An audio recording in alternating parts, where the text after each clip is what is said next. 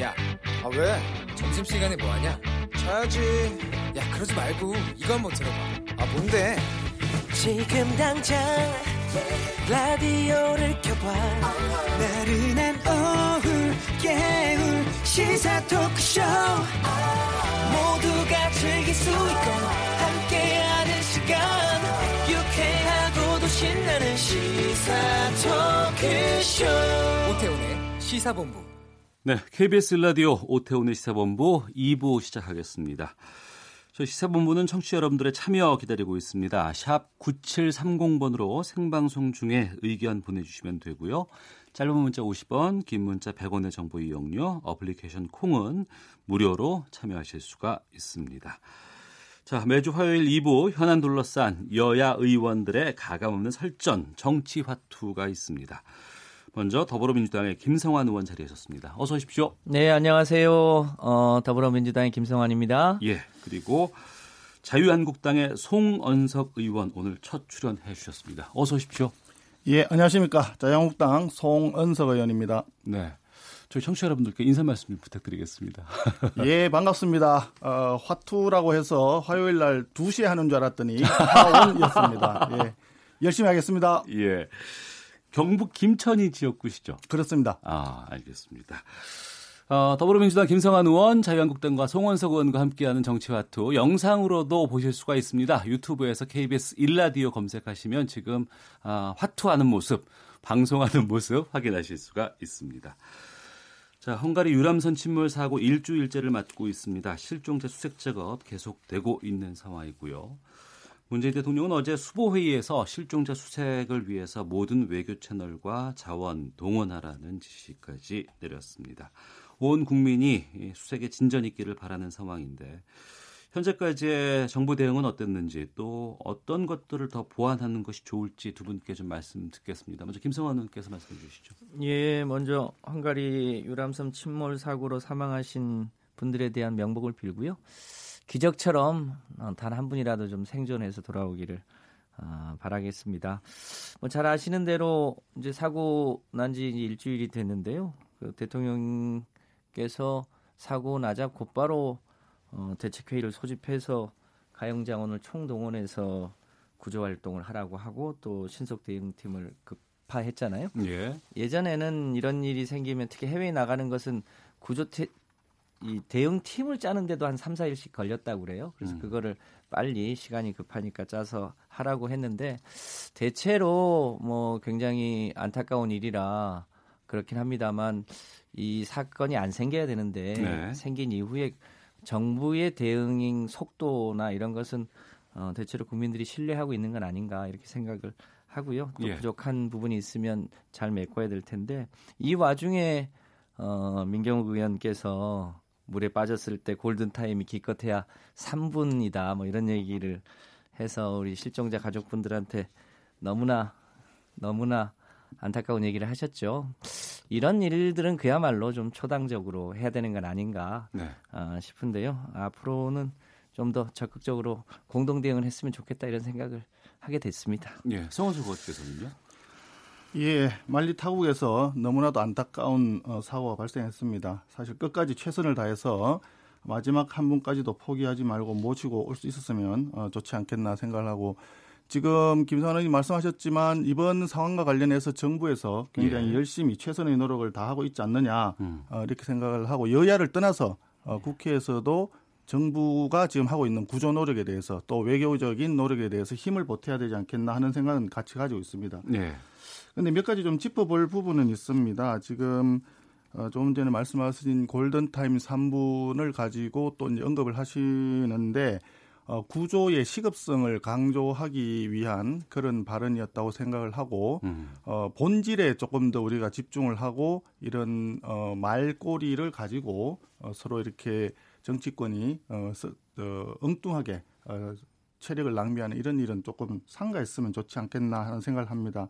지금 이제 상황을 어, 보도되는 내용들을 조금씩 나오는데 보면은 어, 기본적으로 시간이 좀 촉박했던 그 크루즈선이 예. 어, 사실 그 어, 옆에서 지나가면서 중앙에 교각이 넓은 부분으로 지나가도 되는데 또는 지나가야 되는데 어, 굉장히 근접해서 운항을 함으로써 사실 인재의 가능성이 굉장히 많고 음. 어, 방송 경고 방송도 사실 없었다 이런 얘기가 지금 나오고 있습니다. 예. 어, 거기에다가 사고가 났을 때 어, 또 이제 후진을 해서 잠시 머물다가 그대로 이제 지나쳐 버린 어, 예. 이 상황은 어, 전형적인 사실 뺑소니라고 보여지거든요. 음. 그럼 이런 부분에 대해서 이제 책임 소재가 아, 중요하지 않겠나 이렇게 생각을 합니다. 과연 그때 사고가 났을 때 그럼 크루즈선에서 자기들이 조금 더 어, 시간을 가지고 구조 노력을 좀 더 했더라면 정말 이 안타까운 어, 그런 희생자가 어, 상당히 줄어들지 않았을까. 네. 어, 그 부분에 있어서 우리가 외교적으로 직접 할 수는 없겠지만 음. 어, 헝가리 당국과 협조를 해서 어, 추후에라도 우리가 보상을 어, 한다든지 하는 여러 가지 이제 상황이 생길 수 있기 때문에 아, 이런 자료를 그 적절하게 우리가 진구를 한다든지 보존을 한다든지 이럴 어, 필요도 있다. 아, 해서 이게 인재의 가능성에 대비해서 우리 외교적인 노력이 조금 더 어, 이쪽에 집중이 되어야 하지 않겠느냐 하는 이런 생각이 좀 듭니다. 알겠습니다. 헝가리가 지금 시각이 아마 아침 6시 한 10분 정도가 되는 상황인 것 같아요. 오늘 수색이 상당히 좀 중요할 것 같고 좀 의미 있는 성과들 좀 많이 아, 나왔으면 좋겠다는 생각이 좀 듭니다. 앞서서 송원석 의원께서 여야를 떠나서 힘을 좀 보탰으면 좋겠다라는 말씀을 해주셨는데 국회 상황에서도 좀 여야를 떠나서 좀 여러 가지 성과가 좀 나왔으면 좋겠다는 생각이 들어서 먼저 말씀을 드리고 좀 본격적으로 어, 두 분의 의견을 듣도록 하겠습니다. 여야 모두 지금 국회 파행에 대해서 자유롭지 못한 상황입니다. 어, 자유한국당 나경원 원내대표 정국의 키를 여당이 쥐고 있는데 어, 이좀 이 국회 정상화 풀 수 있는 방안들 여당이 더 노력해야 된다라는 그런 의견으로 좀 들리기도 합니다. 현재 정국의 키는 누가 쥐고 있다고 보시는지 그리고 누가 더 풀 힘이 있다고 판단하시는지 책임이 있다고 보시는지 두 분께서 말씀을 좀 해주셔야 될 것 같은데 송 의원께서 먼저 좀 말씀해 주시죠. 어, 예, 뭐 전국이 이렇게 가고 있는 상황에 대해서는 뭐 정치하는 사람 여야가 어디 있겠습니까? 청와대부터 시작해서 모두가 공동 책임인 것은 어, 당연한 이야기고요. 예. 어, 그렇지만 이제 한번 생각을 해보면 이 안타깝고 답답한 이 상황이 생기게 되고 또 결과적으로 이 전국이 해결되지 않으면 결국은 피해는 이제 국민들이 지는 거 아니겠습니까? 네. 어, 국민들의 목소리를 들어보면 지금 뭐 소사, 소상공인이라든지 어, 영세한 자영업자들이라든지 어, 다들 정말 어, 힘들어 죽겠다 또는 다 끝났다 음. 이런 이제 탄식과 한탄이 상당히 많이 있습니다. 네. 그래서 이런 부분들을 좀 우리가 어, 어루만져 주고 꿈을 주고 희망을 주는 그런 덧셈의 정치를 해야 되는 상황이라고 보여지는데 옛날부터 인심은 곳간에서 난다고 했습니다. 예. 이 곳간이라고 하는 게 결국은 권력과 모든 재원과 어, 자원을 어, 쥐고 있는 어, 청와대를 비롯한 정부 여당일 텐데 어, 정부 여당이 키를 쥐고 있다는 것은 당연한 것입니다. 음. 과거에서 과거에도 오랫동안 이 전국이 풀리지 않을 때 네. 최종적으로는 결국은 청와대와 여당이 어, 결단을 내려 가지고 어, 풀어 나가곤 했지 않습니까? 그것이 어떻든 간에 이 시발점이 어디 있든 간에 그 최종적으로 전국을 안정적으로 끌고 나갈 책임은 어, 정부 여당에 있는 것입니다. 그렇기 네. 때문에 어, 일정 부분 야당에 대해서 어, 명분을 준다든지 좀 어, 일정 부분 양보를 함으로써 야당으로 하여금 국회에 들어와서 민생을 같이 논할 수 있도록 이런 분위기를 문화를 그런 어, 만들어주는 그런 노력이 어, 선행이 돼야 되지 않겠나. 예. 그런데 그 부분에 대해서 지금 상당히 이제 협상이 많이 이제 왔다 갔다 하면서 좀그 어, 격차가 좀 좁혀진 건 사실입니다. 예. 사실인데 마지막에 타협을 할 만 하면은 그 중간에 또 한번 브레이크가 걸리고 걸리고 하는데 그 부분이 다른 데도 아닌 청와대에서 그런 부분이 나오는 거에 대해서는 상당히 좀 어, 어, 저 야당 의원 입장에서는 아쉬움이 많은 거죠. 음. 어, 그래서 뭐 어, 결론적으로 말씀드리면 예. 어, 정부 여당에서 조금 어, 어, 야당에 대해 가지고 일정 부분 양보하는 노력이 가장 중요한 키가 아닌가 어, 예. 이렇게 생각을 합니다. 곳간 쥐고 있는 청와대와 정부 여당이 좀 그 뭔가 명분이라든가 양보 같은 것들 필요하다고 말씀해 주셨는데 여기에 대해서 김성환 의원님. 네, 이제 저희로서도 어, 국회가 열리지 않는 것에 대해서 이 국정 운영에 무한 책임을 지고 있는 여당으로서도 국민 여러분께 죄송하다는 말씀드립니다. 참 어려운 것은요. 최근에 한 여론조사를 보니까 국회 파행의 책임이 누구에게 있냐라고 했더니 우리 자유한국당의 46%, 민주당의 25%, 대략 한 두 배 정도 자유한국당에게 책임이 있다라고 이제 국민들은 생각하는데 네. 그럼에도 불구하고 우리 송원석 의원님 말씀하신 것처럼 국정 운영의 포괄적 책임을 여당이 지고 있기 때문에 여당으로서도 뭐 그럼에도 불구하고 어떻게든 국회를 소집해서 추경도 처리하고 민생 법안도 이제 처리를 해야 되는 그런 숙제를 안고 있는 게 사실입니다.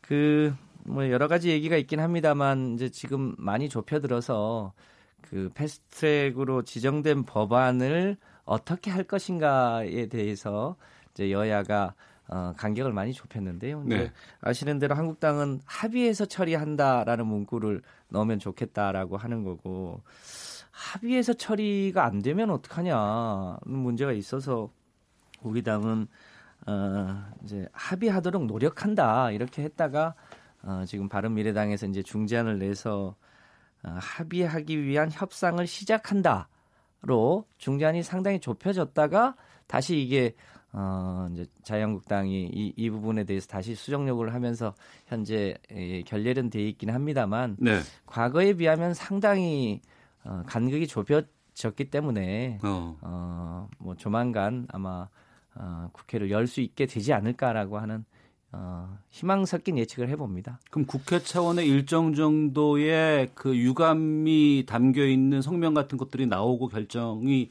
정리가 될 수 있는 건가요? 지금 상황에서요? 글쎄 이제 그 자유한국당 쪽에서 패스트트랙에 대한 일종의 사과와 철회 얘기가 있었는데 예.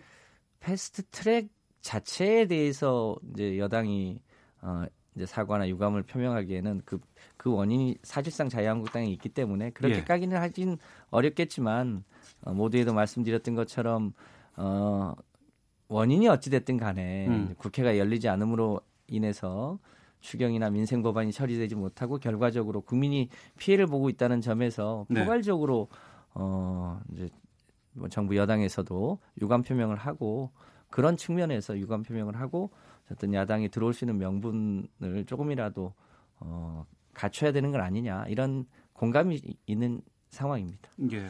이러한 그 몇 가지 단어가 정리가 되면은 들어오실 수 있는 상황인가요? 아니면 더 필요한 부분이 있습니까, 정원석 의원님? 아, 일찍이 그 우리 자유한국당에서는 어, 여러 번 의견을 우리 입장을 발표를 했습니다. 예, 예. 어, 기본적으로 추경 같은 부분에서도 마찬가지인데요. 재난과 관련된 부분은 어, 지금이라도 즉각 우리는 어, 국회 심사 임할 용의가 있다. 음. 어, 그러니까 패스트트랙과 관련해서도 처음에 우리가 어, 우리 당에서 얘기했던 게 여당에서 이제 사과하고 재발 방지 약속을 해라. 네. 어, 그리고 이제 당대표와의 일대일 면담을 통해서 거국적으로 이 흐트러진 전국을, 엉클어진 전국을 풀자라고 이제 어, 제안을 드렸던 것이고요.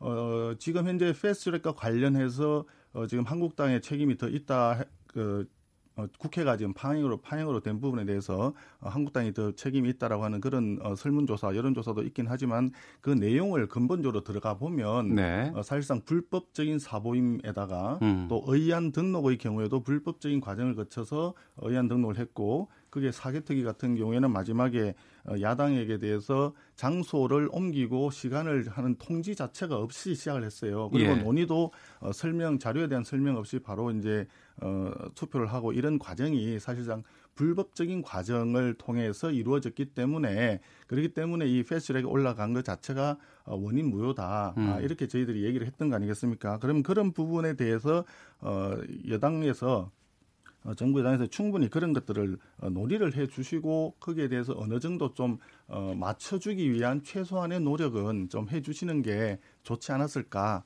아, 하는 그런 아쉬움은 남는 게 사실입니다. 알겠습니다. 청취자 4546님, 맞아요. 이렇게 국회가 돌아가지 않으면 국민들만 손해죠. 왜 국민들이 손해를 봐야 합니까? 국회의원들도 일하지 않으면 세비 반납해야 하지 않을까요? 라는 의견도 주셨고, 6897님, 이런 상황에선 여야가 서로 반반씩 양보하는 길밖에 없습니다. 부디 본인들의 정치적인 이해 말고 국민만 생각해 주시길 바랍니다. 라는 의견 주셨고요. 앞서 김성환 의원께서 그 국회 파행에 대한 책임에 대한 여론조사 수치를 말씀해 주셨는데, 저희가 이 여론 이 조사에 대한 방법에 대한 정보가 저희가 지금 없기 때문에 어, 방금 말씀해 주신 그 결과는 통계학 적으로 유의미하지 않다는 것 청취자 여러분께 알려드리도록 네. 하겠습니다. 이거 해야 저희가 네. 문제가 없습니다. 자, 지금 그 청취자께서도 의견 주셨습니다만 좀 글쎄요. 국회 정상화를 향한 좀 노력이라든가 가고 두 분께서 그래도 밝히고 다음 주로 좀 넘어가야 될 것 같거든요. 한 말씀 좀 말씀 해 주시길 부탁드리겠습니다. 김성환 의원께서. 어, 그럴까요? 예. 어, 실제로 지금 뭐 추경 6조 7천억, 추경도 어, 있고 지금 여러 가지 민생 법안이 잔뜩 어, 대기 중에 있잖아요. 그러니까 지금 하반기부터 이제 고, 고등학교 학생들 무상교육 문제도 있고 예. 어, 최저임금법 처리하는 문제도 있고 엊그제 있었던 택시 근로자들의 처우 개선 문제도 있고 어, 뭐 이런 이런저런 민생 법안이 굉장히 많이 쌓여 이, 있습니다. 네. 네, 그런 면에서 더 이상 국회가 어, 여야 간의 이런 어, 다툼 때문에 열리지 않는 것은 빨리 좀 마무리하고 이, 지금 대략 어, 올 올해 초부터 지금까지 거의 거의 아무 일도 못 하다시피 했거든요. 예. 그래서 지금부터라도 바짝 해서 어, 우리 국민들의 민생이 좀 허리가 펴질 수 있도록 여당으로서 좀 더 책임 있게 노력하겠다는 말씀 드립니다. 예. 송은석 의원님. 예, 맞습니다. 국회를 정상화시켜야 한다는 그 기본적인 방향에 대해서야 누가 뭐 그, 저, 거의 부정하겠습니까? 부정할 수 없는 이 사, 사실이고. 근데 지금 뭐 여러 가지 논의 사항이 있습니다만은 고3 학생들에 대한 무상교육 같은 부분도 과거의 전례를 보면은 무상교육을 확대를 하면서 중학교에 확대를 할때 어, 중학교 1학년부터 하고 그다음에 2학년, 그다음에 3학년 이런 식으로 해서 한 30년에 걸쳐 가지고 단계적으로 지금 늘려왔던 부분이 있는데 그러면 그 순서에 의하면 당연히 어, 고등학교 1학년부터 하는 것이 순서라고 생각이 되고 많은 국민들도 그렇게 이해를 하고 있을 겁니다. 그런데 이것을 어, 고3부터 2학기에 갑자기 시작을 한다고 정부에서 발표를 하니까 예. 이 부분에 대해서는 아 그러면 이거 선거법 과 관련해서 좀 정치적인 의도가 있는 것이 아니냐 국민들이 이렇게 의구심을 가지는 겁니다. 그래서 음. 어, 사실은 그 어, 오얏나무 밑에서 가건을 고쳐낼 이유가 별로 없는데 어, 정부에서 어, 그런 의혹을 자초한 측면이 있는 것 같습니다. 그래서 그런 부분에 대해서는 사실 어, 좀 다시 처음부터 다시 좀 어, 고려를 해 주셔야 되지 않을까 하는 생각이 들고요. 택시 같은 경우에도 사실은 주 52시간 근무제가 도입이 되면서 어, 원래 택시 기사분들의 어, 급여 체계 자체가 기본, 기본급은 작고 전체적으로 이제 시간에 따라 늘어나는 어, 수당 부분이 많은 그런 구조로 돼 있다는 것은 이미 다 알고 있는 사실입니다. 1년 전에 이미 알고 있던 사실인데 이런 그 대란이 일어날 수, 버스 대란이 일어날 수 있다. 이런 것들이 이미 어, 공지 사실이었거든요. 거기에 대한 대비나 준비가 어, 정부에서 좀 적었지 않느냐. 그래서 결과, 결과적으로는 어, 버스 대란에 대해서는 요금 인상으로 이제 어, 대응을 하다 보니까 버스를 타게 타고 다녀야 될 서민들만 더 힘들게 된 그런 네. 결과가 되었다. 해서 그런 점은 좀 아쉬운 부분이라고 저는 지적하고 싶습니다. 알겠습니다. 더불어민주당 김성환 의원, 자유한국당 송원석 의원과 함께 정치 화투하고 있는데요. 어제였습니다. 자유한국당 청와대를 방문해서 서훈 국가정보원장과 양정철 민주연구원장의 비공개 회동에 대한 감찰을 요구를 했습니다.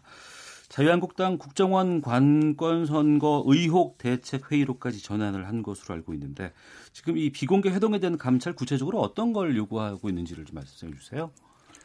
어, 지금 현재 제가 저 와- 어, 내용을 100%다 이해를 하고 있는 것은 아닙니다만은 일단은 그, 그 총선을 책임지고 있는 여당의 그 연구기관 대표가 어, 국가의 정보원의 그 대표와 만났다는 것 자체가 굉장히 중요한 사실이다. 음. 아, 이 부분 자체가 벌써 어, 총선 자체가 좀 관건 선거로 흐를 개연성을 포함을 하고 있다. 네. 어, 하는 내용이 되겠습니다. 거기다가 어, 그 해명 자료라고 페이스북을 통해서 어, 돌아다니는 자료에 보면은 어, 거기에 보면은 국정원장이 이런 이야기를 했다고 합니다. 국정원의 국내 파트를 없애다 보니까 어, 원장이 좀 바빠졌다. 어, 이말 자체가 국정원에서 국내 파트를 없앤 것은 국내 정치에 대한 불법적인 이런 부분, 어, 저 감찰이라든지 개입 이런 부분을 없애라는 취지인데 음. 국내 파트가 없어짐으로 해서 원장이 바빠졌다는 것은 원장이 그 일을 다 지금 하고 있다는 반증일 수도 있습니다. 네. 어, 그런 어, 부분에 대해서 그리고 이것이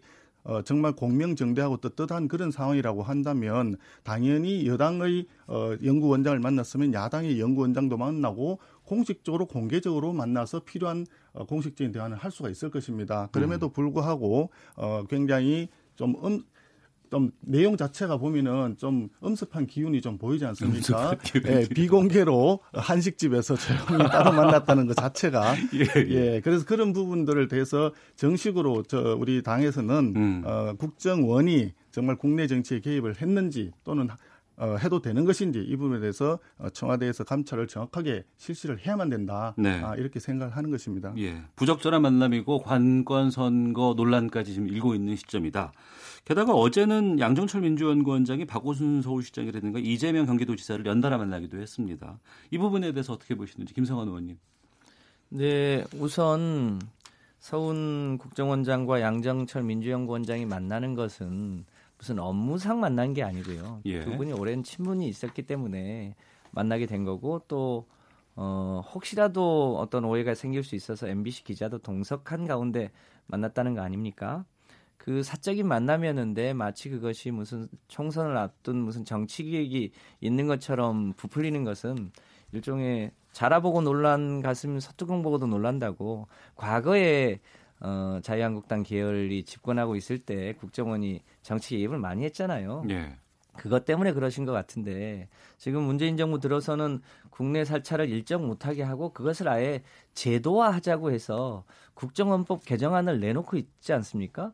그런데 이것도 사실은 자유한국당이 반대해서 지금 처리를 못하고 있는데 음. 정말로 그런 게 의심된다면 빨리 법을 개정해서 국정원이 국내 정치에 개입하지 못하고 하는 것을 제도화하면 되죠. 또, 어, 이 문제 때문에 의혹이 있다면 국회 정보위원회를 열어서 하면 되지 않습니까? 정보위원회 여는 것에 대해서 지금 국회 정보위원장 얘기를 빌면 자유한국당이 반대해서 못 열었다는 거 아닙니까? 어, 그렇게 하고 또 어, 별도로 감찰 요구를 하고 이런 건 좀 어, 뭔가 앞뒤가 잘 안 맞는 거지요. 저희가 알기로도 실제 서훈 원장과 양정철 원장 간에는 사적인 대화들이 오갔다는 거고요. 예. 그 일반 국민들이 보기에도 어, 그 여러 정황상 보면 그러하다고 지금 판단하는 거 아닙니까? 그런데 어, 지금 자유한국당에서 계속 의혹 부풀리게 하는 것은 과거에 본인들이 했던 행태 때문에 그런 이제 걱정이 되시는 모양인데 이참에 국정원법 개정을 통해서 국내 이 사찰을 못하게 하자고 하는 어, 문재인 정부의 취지에 대해서 좀 빨리 이 법안 개정을 함께 해주시면 좋겠다 이렇게 생각을 합니다. 예, 송원석 의원님 간단히 말씀 예, 부탁드리겠습니다. 간단히 말씀드리겠습니다. 어, 뭐, 그, 사적인 대화가 오고 갔을 것이다. 이렇게 뭐 추측하는 분들도 뭐 많이 있고요. 그렇지만 또 그렇지 않다라고 어, 생각하시는 분들도 상당히 많이 있습니다. 어, 그런 목소리도 정부 여당에서는 알아야 될 것이라 생각하고요. 어, 우리 저 양년철 원장이 처음 들어오면서 총선의 병참 기지가 되겠다라고 어, 음. 말씀을 하시고 어, 국회의장도 어, 만났습니다. 그리고 어, 국정원장도 만나고 그리고 서울시장 경기지사를 만나가지고 지자체 연구원들과 MOU도 맺고 이렇게 했지 않습니까? 이 일련의 과정이 어, 총선 병참 기지로 어, 국가기관과 지자체 연구기관까지 다 포함을 해서 어, 관건 선거화하겠다는 그런 행보로 보이기 때문에 네. 어, 그래서 말씀드리는 겁니다. 음, 알겠습니다. 9368님, 김성환 의원님 항상 말씀 잘 듣고 있습니다. 부디 하루빨리 국회가 다시 열리기를 기다리겠습니다. 유튜브에서 영상으로 지금 보고 계시는 문명선님, 김천 시민입니다. 송원석 의원님 이렇게 방송에서 만나니 더 반갑습니다. 항상 응원합니다. 손 한번 흔들어 주시죠. 카메라를 보고. 저기 있어요. 반갑습니다. 예, 알겠습니다. 자, 헤드라인 뉴스 듣고 계속해서 아, 정치화투 이어가도록 하겠습니다. 더불어민주당이 한국당은 민생 포기당이라면서 6월 호국 보훈의 달을 맞아 부디 국회로 돌아와 나라 걱정 좀 하길 바란다며 조건 없는 국회 복귀를 거듭 촉구했습니다. 자유한국당 나경원 원내대표는 더불어민주당 싱크탱크 민주연구원의 양정철 민주연구원장이 박원순 서울시장과 이재명 경기지사를 잇따라 만난 것을 두고 온 나라를 친문 정렬시키려는 게 아닌가 싶다며 비판했습니다. 이낙연 국무총리는 노동자들의 고통과 미래에 대한 불안은 잘 알지만 그렇다고 해서 불법과 폭력이 정당화될 수는 없다고 말했습니다. 지난 4월 12일 최고인민회의 이후 공개석상에서 모습을 보이지 않았던 김여정 북한 노동당 선전선동부 제1부부장이 52일 만에 공개 활동에 나섰습니다. 한국노총과 민주노총 소속 전국 타워크레인 노동자들이 동시파업에 들어간 첫날인 오늘 경기 북부 지역에서도 타워크레인 점거 농성이 진행 중입니다. 지금까지 라디오 정보센터 조진주였습니다. 이어서 기상청의 윤지수 씨입니다. 네, 미세먼지와 날씨 정보입니다. 미세먼지 상황 수도권 지역은 나쁘지 않습니다. 하지만 충청 이남 지방을 중심으로 곳에 따라 나쁨 단계를 보이고 있는데요. 대구의 경우 평균 수치로도 초미세먼지 상황이 나쁨 단계를 보이고 있습니다. 오늘 전라남도, 부산, 대구, 경상남도 지역은 우리나라에서 만들어진 미세먼지 때문에 농도가 다소 높아 종일 나쁨 단계가 예상되고요. 그 밖의 지역은 보통 상황이 되겠습니다. 미세먼지 상황은 이렇지만 오존 상황은 좀 다릅니다. 전라남 전남도 순천의 경우 한시를 기해서 지금 오존 주의보가 내려져 있고 대구와 경상북도 지역도 오존 농도가 높게 나타나고 있습니다. 전반적으로 오후 들어서 오존 농도가 높아질 수 있기 때문에 이 점도 염두에 두시는 것이 좋겠습니다.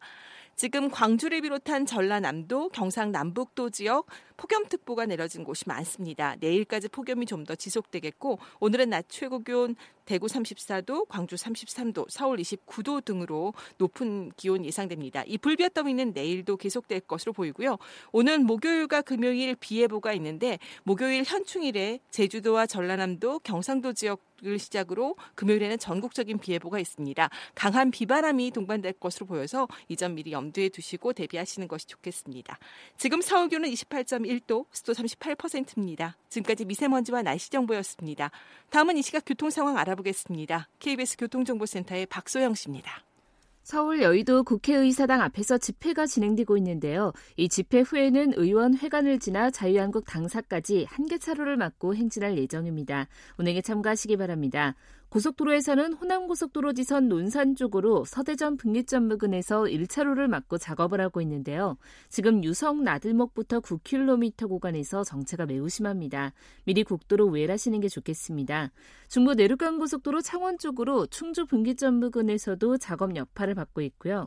또 영동고속도로 인천 쪽으로는 용인 휴게소 부근에서 1, 2차로를 막고 작업을 하고 있는데요. 이 여파로 뒤로 4km 구간에서 밀리고 있습니다. 더운 날씨에 차량 고장도 많이 발생하고 있습니다.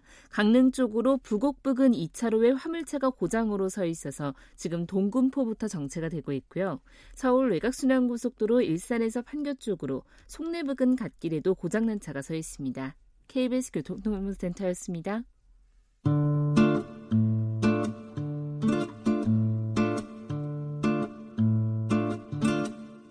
오태훈의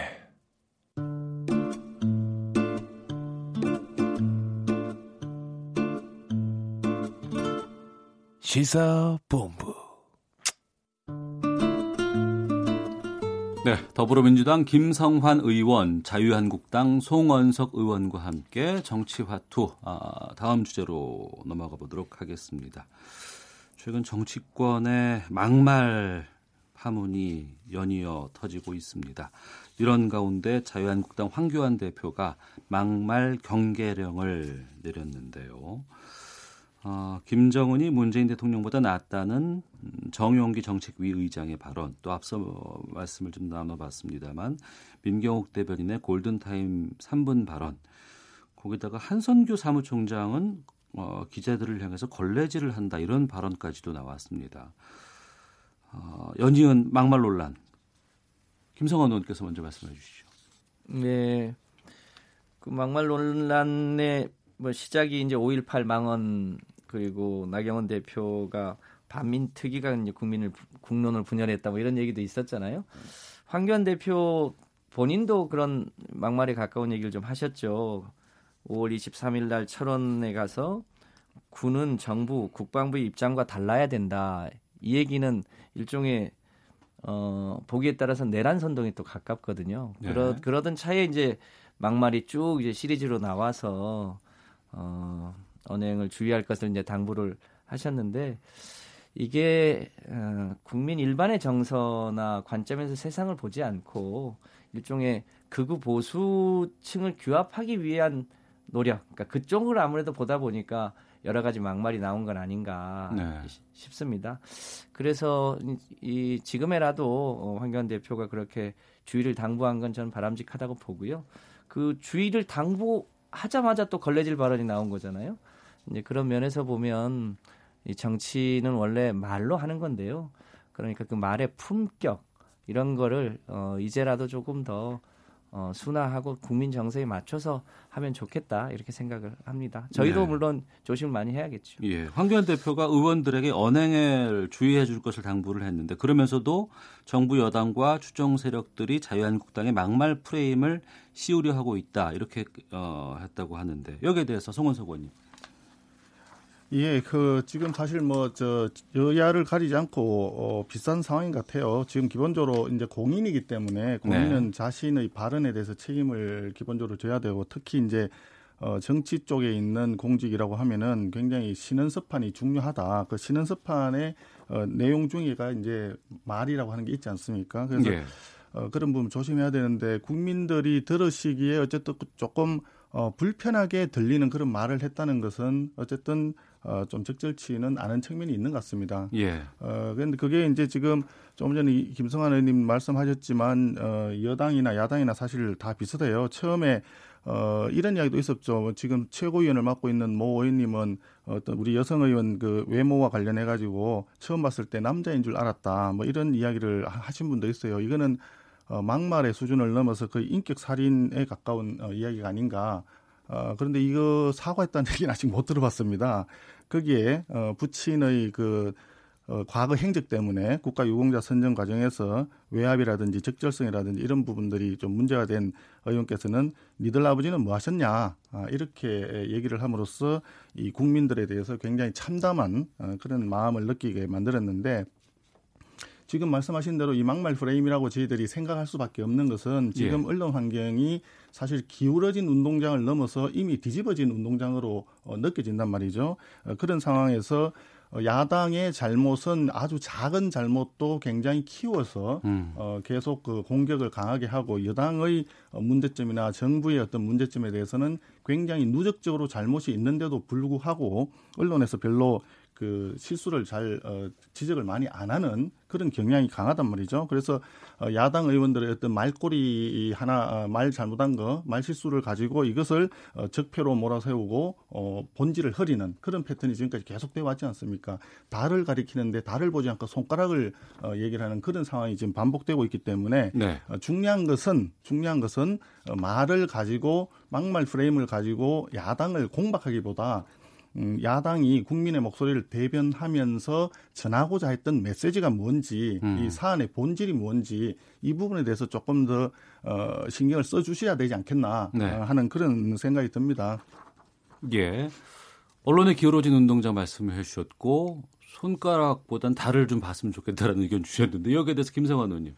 네, 뭐 여전히 그래도 한국의 그 주요 신문은 여전히 자유한국당 편에 가까운 언론들이 많죠. 그러니까 기울어진 운동장이라고 하기보다는 과거에는 거의 일방적 운동장이었고 지금 기울기가 조금 과거에 비해서는 좀 나아졌다고 보여집니다만 여전히 이 주요 언론 환경은 저는 자유한국당에 유리한 측면이 크다 이렇게 어, 생각을 합니다.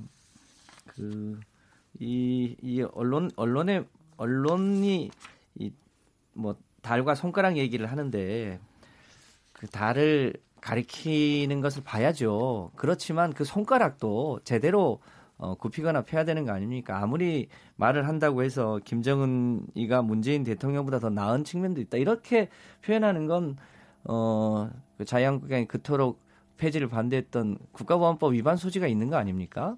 그런 걸로 보면 그러니까 전체적으로 좀 어, 정돈된 저 어, 언어를 쓸 필요가 있겠다 이렇게 생각을 합니다. 예. 예, 말씀하세요. 예, 뭐 정돈된 언어를 어, 쓰는 것이 좋겠다는 말씀은 제가 이미 드렸고요. 어, 그 당연합니다. 그런데 거기에서도 문제는 뭐냐면 어떤 행정을 하고 있는 어, 행정부라고 하는 것이 집행권을 가지고 있는 거 아니겠습니까? 집행을 하는 데 있어서는 어, 권한과 책임이 중요하기 때문에 책임을 명확하게 물어야 된다. 음. 아, 이 부분을 강조하는 표현이었는데 거두절미하고 나가다 보니까 그런 상황이 생긴 것 같습니다. 지금 아시다시피 외교부가 그동안에 굉장히 많은 어, 문제점들이 어, 이미 그 노정이 되었거든요. 예. 사강 외교 자체는 지금 완전히 참사입니다. 참사. 그리고 어, 우리가 행정적으로 또는 실무적으로 보일 수도 있는 그런 잦은 실수들이 이, 그 누적이 됐는데 이 실수도 누적이 되면 결국은 실력이라고 볼 수밖에 없는 거죠. 그래서 우리나라 외교부가 그렇게 좀 어, 문제가 많다. 그런 상황이었기 때문에 책임을 지운다는 그런 측면을 책임 행정이라는 이런 측면을 강조하다 보니까 네. 어, 그런 표현이 나오지 않았을까 이렇게 생각을 하니 그래서 어, 손가락을 보지 마시고 달을 좀 봐줍시사 하는 그런 말씀을 제가 드리는 거라 다시 한번 말씀드립니다. 예.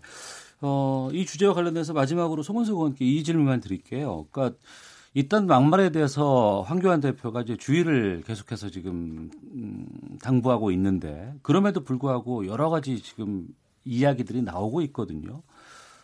그 당내 의원들이 황 대표 말을 안 듣는 건지 궁금하기도 합니다. 어떻습니까? 그럴 리가 있겠습니까?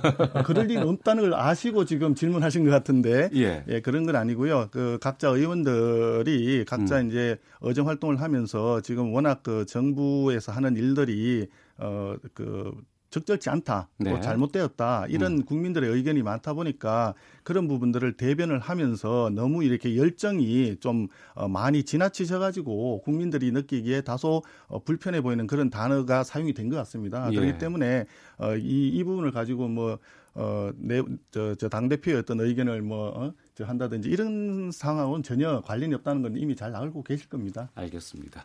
9950님, 두 분 토론 좋습니다. 잘 듣고 있습니다. 앞으로도 국민을 위한 토론을 해주시길 바라고요. 또 288 하나님, 국회의원분들 부디 일 좀 해주세요. 계속 이런 일 반복되고 있는데요.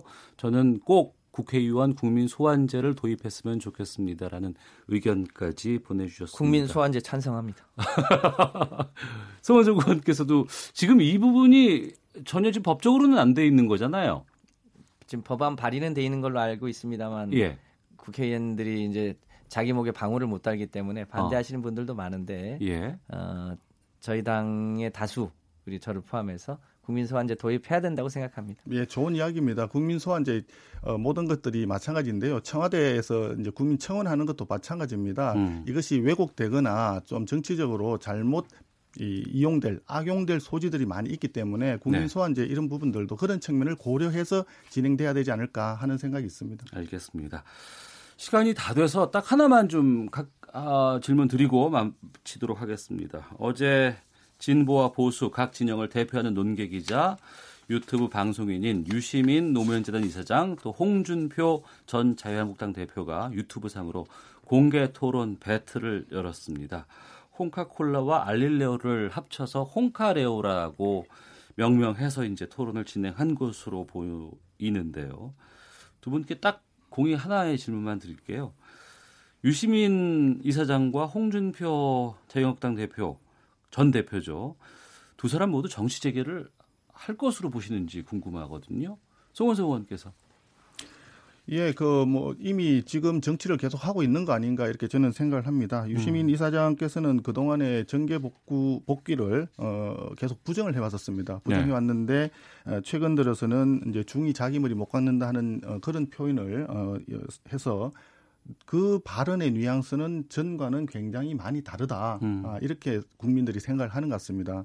그리고 이제 홍준표 전 대표 같은 경우에는 사실 지방선거 끝나고 이제 대표직에서 물러났 났습니다만은 지금도 어 나의 판단이 옳다고 어 인정받을 때면 돌아올 수 있다 하는 이런 어, 표현을 하기 때문에 정계 네. 복귀 가능성은 항상 음. 열려 있다고 보고 그리고 이 부분은 현재 정계 복귀를 했다 안 했다가 아니라 현재 하고 있는 일 자체 예를 들어서 유튜브 방송을 좀 하고 있고 두 분이 보수와 진보를 대표하는 또는 좌와 우를 대표하는 농객으로서 그렇게 한판 붙는다는 것 자체가 굉장히 정치적인 행위가 아닌가 아. 아, 이렇게 생각을 하고 있습니다. 알겠습니다. 김성환 의원님.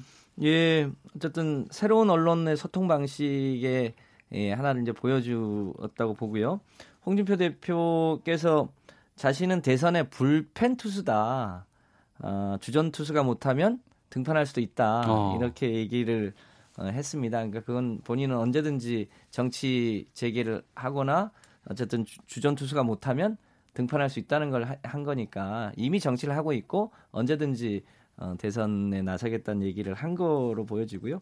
유시민 이사장은 자신은 민주당의 대권 후보가 아니다, 당원도 아니다 이렇게 표현을 해서 예. 홍준표 대표 말을 빌면 자기는 불, 불펜 투수도 아니다 이렇게 음, 표현한 거라 유시민 이사장 같은 경우는 좀 더 지켜봐야 되는 거 아닌가 이렇게 생각을 합니다. 알겠습니다. 한 주간의 중요한 정치 현안 둘러싼 현직 의원들의 허심탄회한 속내를 들어보는 정치 화투 더불어민주당 김성환 의원 자유한국당 송언석 의원 두 분과 함께했습니다. 두 분 오늘 말씀 고맙습니다. 네, 감사합니다. 예, 감사합니다. 오태훈의 시사본부는 여러분의 소중한 의견을 기다립니다. 짧은 문자 50원, 긴 문자 100원의 정보 이용료가 되는 샵 9730, 우물정 9730번으로 문자 보내주십시오. KBS 라디오 앱 콩은 무료입니다. KBS 라디오 오태훈의 시사본부. 지금 여러분은 대한민국 라디오 유일의 점심 시사 프로그램을 듣고 계십니다. 네, 연예 문화 이슈를 폭넓게 알아보는 하재근의 문화살롱, 하재근 문화평론가와 함께합니다. 어서 오십시오. 예, 안녕하세요. 예. 어, 본격적인 이야기 나누기 전에 이 소식이 있네요. 검찰이 지난해 9월 배우 신세경 씨와 가수 에이핑크의 멤버 윤보미 씨의 해외 촬영지 숙소에 몰카를 설치한 장비업체 직원에게 징역 2년을 구형했다고 하는데 이게 어떤 건가요?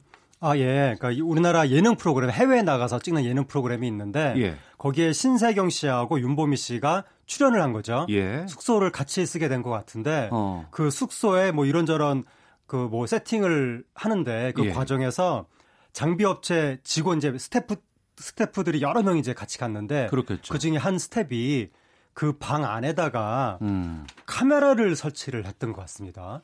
아, 방송용이 아닌 예, 자기, 몰카. 예, 이른바 그, 그 예, 몰카라고 하는 예. 그거를 설치를 했던 것 같습니다. 어. 그, 그게 적발이 돼가지고 이번에 검찰이 징역 2년을 구형을 했다고 하는 것이고 예. 이건 뭐 구형은 당연한데 음. 이게 이제 재판부에서 어떻게 받아들여질지 우리나라가 과거에 이제 사람이 직접적으로 다치거나 사망하거나 하지 않는 이상에는 사실 큰 범죄로 이렇게 중하게 처벌하지 않는 경향이 그동안 있었거든요. 네. 이게 촬영에 대한 것이건 뭐 스토킹에 대한 것이건 음. 그래서 너무나 손방망이 처벌이다. 항상 그런 이야기가 있었는데 이번에는 어떻게 처벌이 나올지 이거 너무나 심각한 범죄고 예. 그리고 이제 이러한 그 불법 촬영 관련 범죄 혐의자를 딱 이제 잡았을 때 그 혐의만 조사하면 안 되고 음. 다 조사해야 되거든요. 예, 예. 그러니까 이제 그 사람의 사무실과 집을 압수수색을 해서 그 사람이 가지고 있는 디지털 기기를 다 들여다봐야 돼요. 아, 혹시라도 이전부터 그런 것들을 소장하거나 보관하고 있을 수도 예, 있으니까. 그랬을 가능성이 있기 때문에 예. 컴퓨터, 노트북, 외장하드, USB, 휴대폰까지 다 봐야 되고 그 다음에 그 사람의 인터넷 접속 기록을 조사해야 되거든요. 음. 어딘가에 올렸을 수도 있으니까. 예. 근데 과거 정준영 씨가 이 관련 불법 촬영 혐의를 받았을 때 그런 조사를 안 했었다는 이야기가 있어서 어. 이번에는 그런 조사까지 종합적으로 다 했는지 뭐 그런 것도 궁금합니다. 알겠습니다. 자, 본격적인 좀 말씀을 나눠보겠습니다. 아, 지난주에 칸 황금 종려상 수상에 대해서 말씀을 좀 나눠봤는데 그 이후에 개봉을 했고 네. 영화 기생충 흥행이 엄청나다고요? 예, 흥행이 지난 토요일 하루에 112만, 네. 일요일 하루에 99만, 하루에. 예, 하루에. 어. 그래서 하루에 100만 100만 정도씩 해가지고 예. 지금 순식간에 한 400만 가까이 음. 돼서 이제 손익분기점은 손익분기점이 한 370만 정도 됐었는데 네. 이제 개봉 몇한 4, 5일 정도 만에 손익분기점은 거의 된 것 같고 흥행 속도가 헐리우드 블록버스터급 정도의 속도가 나와서 네. 우리나라에서 이 해외 영화제 에서 상 받은 예술성 짙은 영화를 상당히 기피하는 경향이 있었는데 음. 매우 이례적으로 네. 폭발적인 흥행이 나타나고 있습니다. 예. 칸의 황금 종려상임은 어, 영화로서의 작품성은 많이 인정은 하지만 네. 흥행은 그래도 그동안 많이 성공을 못했었는데 네. 기생충은 안 그렇다는 얘기잖아요. 그렇죠. 작년에 칸 영화제 황금 종려상 받은 영화가 뭔지 모르는 분들도 굉장히 많고. 네. 그러니까 한 90년대까지만 하더라도 웬만한 영화 보는 분들은 다 알았거든요. 음. 올해 칸나에서 뭐 어떤 영화가 상 받았다 이런 거. 네. 요즘 관객분들은 그런 거에 별로 관심이 없고 오히려 기피하는 경향이 있어서 예. 한동안 흥행이 굉장히 안 됐었는데 지금 매우 이례적인 흥행이 나타나고 있습니다. 예. 저도 봤거든요. 네. 근데 이제 스포 때문에 절대 이거 뭐 안에 내용은 말씀드릴 수는 없는 것 네. 같고 다만 관객들이 유독 이렇게 많이 좋아하는 이유를 뭐라고 보세요? 기본적으로 공감이 있고 음. 그 다음에 이제 그 예술 영화라 치고는 보기 드물게 재미가 있다. 네. 예, 이 안에 뭐 코믹한 요소도 어느 정도는 있고 그리고 이제 뭐 이 서스펜스 스릴러적인 요소도 있고 뭐 네. 등등등. 음. 그리고 이제 요즘에 우리 관객들이 약간의 지적 욕구가 있어서 예. 뭔가를 이렇게 좀 지적으로 뭘 풀려고 하는 영화를 보면서도 그런 게 있는데 그런데 너무 어려워서 진짜 지적이면 안 되고 음. 너무 깊으면 안 되거든요. 네. 하지만 또 너무 얕은 것보다는 약간의 도전이 있는 근데 이제 이 기생충에 나오는 상징들이 비교적 쉬운 상징들이어서 어. 진짜 예술 영화에 나오는 상징들은 뭐가 뭔지 하나도 모르게 막 사람 졸리게 하고 그런 게 있는데 예, 예. 기생충은 아주 명확하게 빈부를 그 한눈에 봐도 알 수 있게 상징을 하고 있기 때문에 요 정도의 상징도 관객들의 한테 딱 맞아 떨어진 게 아닌가 뭐 그런 어. 생각도 듭니다. 예. 봉준호 감독이 기생충을 어 나 이거 한번 제작해야겠다라고 생각했던 데가 설국열차 때라면서요? 네, 설국열차가 그때 이제 어 개건 문제를 수평적으로 서울 이 열차를 한 칸 한 칸 앞으로 가면서 그의 계급의 사다리가 올라가는 거였었는데 예. 그거를 만들면서 아 계급을 아예 그냥 수직 수직으로 어 계단을 사이에 놓고 그렇게 해봐도 좋겠다라고 음. 그때 이제 아이디어를 떠올려서 그 후로 계속 그 계획을 속으로 갖고 있으면서 몇 년 동안 네. 숙성을 시켜서 만들었다는 거죠. 어. 그 디테일한 부분에 대해서 감탄하시는 분들이 상당히 많이 있다고 들었어요. 네. 이 기생충 보면서 좀 영화의 메시지라든가 아니면 이 디테일한 부분에 좀 중점적으로 봐야 될 파트가 있다면 어떤 걸 말씀하실까요? 아, 기생충에서 중점적으로 봐야 될 파트요? 음. 파트 갑, 갑자기 글쎄요. 뭐가 근데 이제 기생충이 이게 뭐 굉장히 엄청나게 분석을 복잡하게 해야 될 정도의 복잡한 상징은 아니어서 예. 딱 보면 느낌이 오거든요. 어. 그리고 그 이상의 특별한 거라면 계획 정도? 음. 거기에서 계획을 잡고 세우거든요. 그러니까 봉 감독의 별명이 봉테일이라고 예. 하던데 예. 뭐 이런 부분들이 상당히 좀그 어. 봉준호식 영화 예. 이런 것들의 장르를 만, 만든다는 얘기도 있, 더라고요 어, 이제 그 봉테일이라고 별명이 살인의 추억 때 생긴 건데 예. 굉장히 디테일하게 그 각각의 모든 작은 요소에다 상징적인 요소를 담아서 음. 그렇게 연출한다고 하는 것인데 이제 봉준호 감독은 나는 나를 봉테일이라고 안 불러줬으면 좋겠다. 아, 그래요? 어, 상당히 싫어하는 별명이다라고 어. 하고 있고 왜냐하면 별명이 봉테일이라고 하니까 그래 얼마나 디테일하게 만들었는지 보자라고 사람들이 현미경 현미경 끼고 보니까 너무 네, 네. 부담스럽다. 아 부담스러울 수 있겠군요. 예. 그런데 어쨌든 봉준호 감독이 그런 식으로 이제 상징을 담아서 영화를 만드는 스타일이라고 알려지니까 네. 제가 아까 약간의 지적인 도전을 관객들이 좋아한다고 말씀드렸잖아요. 네. 요즘 관객들의 취향하고 맞아 떨어진 것 같고 음. 그래서 아마 관객들이 봉태 그이 봉준호 감독의 영화에서 네. 이런저런 거 이제 분석하려고 하는 것 같은데 근데 저는 그런 식의 영화 감상 태도가 별로 바람직한 것 같지는 않고 음. 이게 영화 본다는 게 수수께끼 풀이 하는 게 아니거든요. 개그맨 얼마나 웃기는지 좀 봐야지 막 이렇게 뭐 하는 그런 것처럼. 것도 그런 거지만 예. 그 세세한 상징을 분석해서 뭐 하겠는가. 이건 아. 무슨 뜻이다. 뭐 이건 무슨 뜻이다. 별로 의미가 없다고 생각하고 그 영화가 큰 틀에서 상징하는 바가 있거든요. 예. 대충 그런 정도를 인지를 한 다음에 음. 이게 이제 사회과학적으로 인문학적으로 우리한테 어떤 의미를 가질 수 있는지 그걸 이제 하나의 담론으로 풀어나가는 게 훨씬 의미가 있지. 그걸 뭐뭐 돌은 무슨 의미였다. 뭐 계단은 무슨 의미였다. 이게 무슨 문제풀이 하는 것도 아니고 예, 예, 요즘 예. 영화 감상 태도가 그런 쪽으로 흘러가고 있어서 어. 저는 개인적으로 좀 문제의식이 있는데 어쨌든 봉준호 감독의 영화 만드는 스타일이 요즘 관객들이 좋아하는 수수께끼 풀이식 그 감상 태도하고 약간은 부합하는 것 같습니다. 예. 그리고 아까 제가 말씀드린 계획이라는 건 그래가지고 어, 계획을 세워봤자 어, 무의미하다. 어. 약왜 우리나라 이 21세기 접어들어서 계획이 유행했었잖아요. 예, 예. 10억 벌기, 막 이런 어. 거 자기 개발 서적. 예. 이, 취직하고 나서 5년 동안 1억 벌기 뭐 이런 뭐 거 그런 있었어요. 그런 거 있었잖아요. 그게 한 20년 정도 부자가 되기 위한 계획 이게 어. 유행을 했던 거였거든요. 예. 지금 그게 그런 계획 세워봐야 아파트 한 채 못 산다 이런 식으로 돼가고 있는데 네. 그런 정도의 의미를 이 영화 속에서도 찾을 수 있을 것 같습니다. 음. 아카데미상 후보 가능성까지 지금 나오고 있어요? 어, 한국 영화상 아니 한국 영화 최초로 아카데미 시상식에 후보에 오를 가능성이 있다라고 지금 이야기가 나왔는데 네. 어, 미국에서 개봉을 10월 올 10월 정도에 하기로 했다는 거예요. 어. 미국 매체가 지금 보도를 했는데 예. 10월 달이 그, 그 다음 해 초에 열리는 아카데미상 그 후보 선정을 노리는 작품들이 우수수 개봉하는 음. 딱그 시즌이라는 거죠. 네. 그래서 10월로 개봉을 한 거 보니까 미국에서도 이런 거 이제 그 배급하는 회사가 있을 텐데 아카데미상을 노리고 아 10월 시즌으로 잡았구나. 음. 그렇게 지금 미국 업체 아 저기 미국 매체들이 네. 분석을 하는 것 같습니다. 알겠습니다. 하재근의 문화살롱에서 저희가 방탄소년단은 참 많이 다룬 아티스트예요. 네. 웬만하면 안 다루려고 하는데 계속해서 뉴스를 네. 내기 때문에 안 왜, 다룰 수가 없습니다. 자꾸 안 다루려고. 아, 너무 많이 다뤘으니까 좀 형평성 차원에서. 네. 아니 유일무이한 지금 세계 톱스타. 그러니까요. 웸블리 공연이 갖는 의미. 네. 좀 말씀해 주세요. 네, 요, 요번에 웸블리 스타디움에서 공연을 했습니다. 지난 주말에. 올해 1회 공연 하려고 그랬는데 순식간에 매진이 돼서 2회로 늘려가지고 2회 다 매진이 됐고 6만 6만. 웸블리 스타디움에서 역사상 여기를 매진시킨 가수가 11팀이 있었다고 하는데 보도에, 역사상이요? 예, 보도에 따르면 어. 저는 사실 좀 믿기지는 않는데 보도가 그렇게 나왔습니다. 예. 방탄소년단이 12번째로 매진을 시켰다고. 어. 그러니까 여기가 영국 최대 스타디움이면서 매우 상징적인 여기서 뭐 마이클 잭슨이니 뭐 마돈나 뭐 비욘세 세계 최고의 가수들이 이 무대에 서는 거고 네.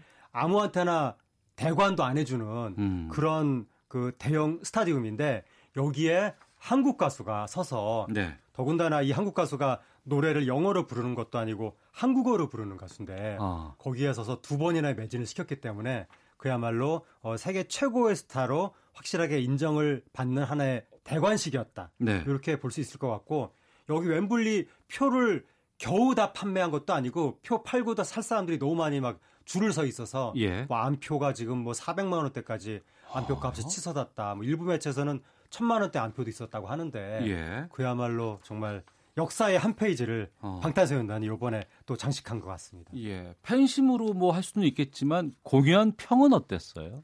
아 공연 평은 언제나 좋죠. 음. 그 방탄소년단 공연하고 나면 한 3시간 정도를 라이브로 네. 공연을 하는데 이런 정도의 에너지를 보여주는 팀이 세계에 지금 거의 없기 때문에 어. 당연히 뭐 동양 우리나라 매체뿐만이 아니라 서구 매체에서도 공연만 했다 하면 뭐 놀랍다. 뭐 어떤 뭐 열정적인 공연이었다 음. 그런 식으로 호평이 줄줄줄 나오죠. 아 그래요? 예. 세계 유명 아티스트와 협업 협업 예. 가능성도 예. 지금 나오고 있다면서요? 아, 협업은 이미 뭐 여러 가수들이랑 했고 예. 이번에 또 방탄소년단이 뭐 콜드플레이라든가 어. 폴 맥카트니 비틀스 멤버 예. 폴 맥카트니하고 협업하고 싶다라고 이제 소망을 밝혔는데 아마 뭐 방탄소년단이 소망한다면 예. 곧 이루어지지 않겠는가. 아. 네, 방탄소년단이 하고 싶다는데 마다할 사람은 별로 없을 것 같고. 예. 다만 이제 콜드플레이, 폴 맥카트니 워낙 신화적인 인물들이라서 뭐 본인들 취향을 또 따질 테니까 음. 장르적으로 취향이 안 맞으면 어떻게 될지는 모르겠는데 네. 뭐 협업 가능성은 좀 지켜봐야 될 것 같습니다. 예. 협업되면 또 문화살롱에서 방탄소년단 또 다뤄야 되겠죠. 만약에 좀 폴맥 같은 이랑 또 협업을 해가지고 그 정말 엄청난 노래가 옛날에 폴맥 같은 이가 마이클 잭슨이랑 협업을 해서 빌보드 1위를 했었거든요. 예. 그런 역사가 또 한번 재현이 될지 기대가 됩니다. 예, 문화평론가 하재근 씨와 함께했습니다. 고맙습니다. 감사합니다. 예, 시사본부 마치겠습니다. 내일 뵙겠습니다. 안녕히 계십시오.